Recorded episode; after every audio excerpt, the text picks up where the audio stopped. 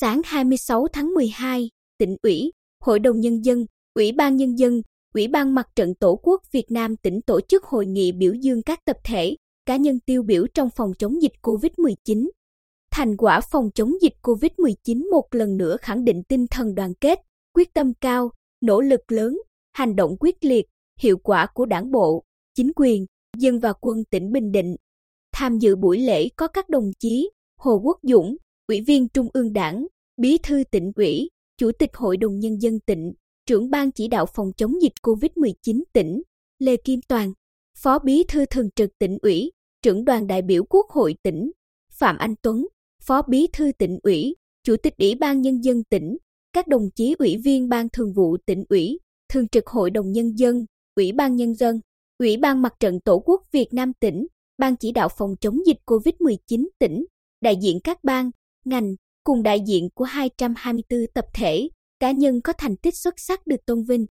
Chỉ sau 3 tháng kể từ ngày Trung Quốc thông báo xuất hiện những ca bệnh viêm phổi lạ đầu tiên tại thành phố Vũ Hán ngày 31 tháng 12 năm 2019, dịch bệnh lan rộng, bùng phát đến 201 quốc gia và vùng lãnh thổ với hàng triệu người mắc bệnh, hàng chục nghìn người chết.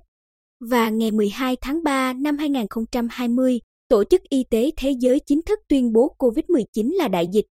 Sau đó thế giới liên tiếp chứng kiến bốn làn sóng dịch bệnh COVID-19, tác động mạnh tới mọi mặt đời sống xã hội, cướp đi sinh mạng của hàng triệu người. Tại Bình Định, trong các giai đoạn 1, 2 và 3, tỉnh chưa phát hiện ca mắc COVID-19. Bước vào giai đoạn 4, ca bệnh đầu tiên được ghi nhận vào ngày 28 tháng 6 năm 2021 tại thị xã Hoài Nhơn và sau đó nhiều ổ dịch xuất hiện, lan ra các địa phương khác trong tỉnh.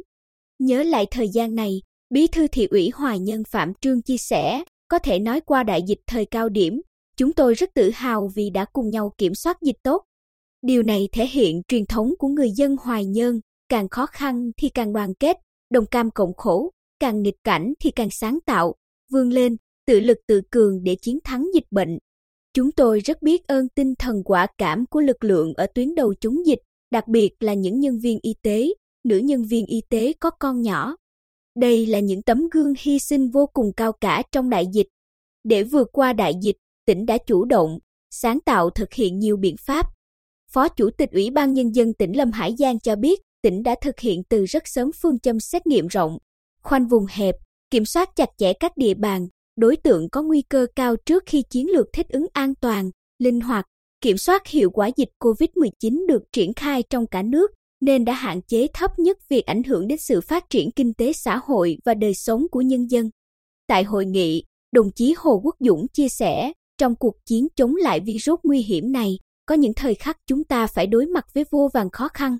Trong những thời khắc ấy, với quyết tâm của cả hệ thống chính trị, chúng ta đã vừa làm tốt công tác phòng chống dịch trên địa bàn, thực hiện tốt chính sách an sinh xã hội, tập trung chăm lo cho các đối tượng yếu thế, vừa kịp thời chia sẻ nhân lực y tế, hỗ trợ kinh phí và các mặt hàng thiết yếu cho đồng bào thành phố Hồ Chí Minh và các tỉnh thành bạn đang trong tâm dịch. Tổ chức đón nhiều đồng bào khó khăn người Bình Định từ các tỉnh thành phía Nam về quê với quyết tâm không để ai bị bỏ lại phía sau.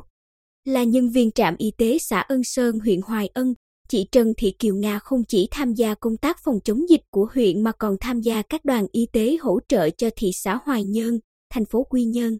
Nhớ lại thời gian đó, chị Nga chia sẻ, sau khi đại dịch đi qua, là một trong những người trực tiếp tham gia vào công tác phòng, chống dịch, tôi cảm nhận rõ sự đoàn kết, đồng lòng. Hôm nay, chúng tôi thật sự rất vui mừng vì đã cùng nhau chiến thắng đại dịch. Tuy đã vượt qua giai đoạn khó khăn, nhưng dịch bệnh vẫn chưa chấm dứt, dự báo có thể xảy ra những diễn biến khó lường với những biến thể mới.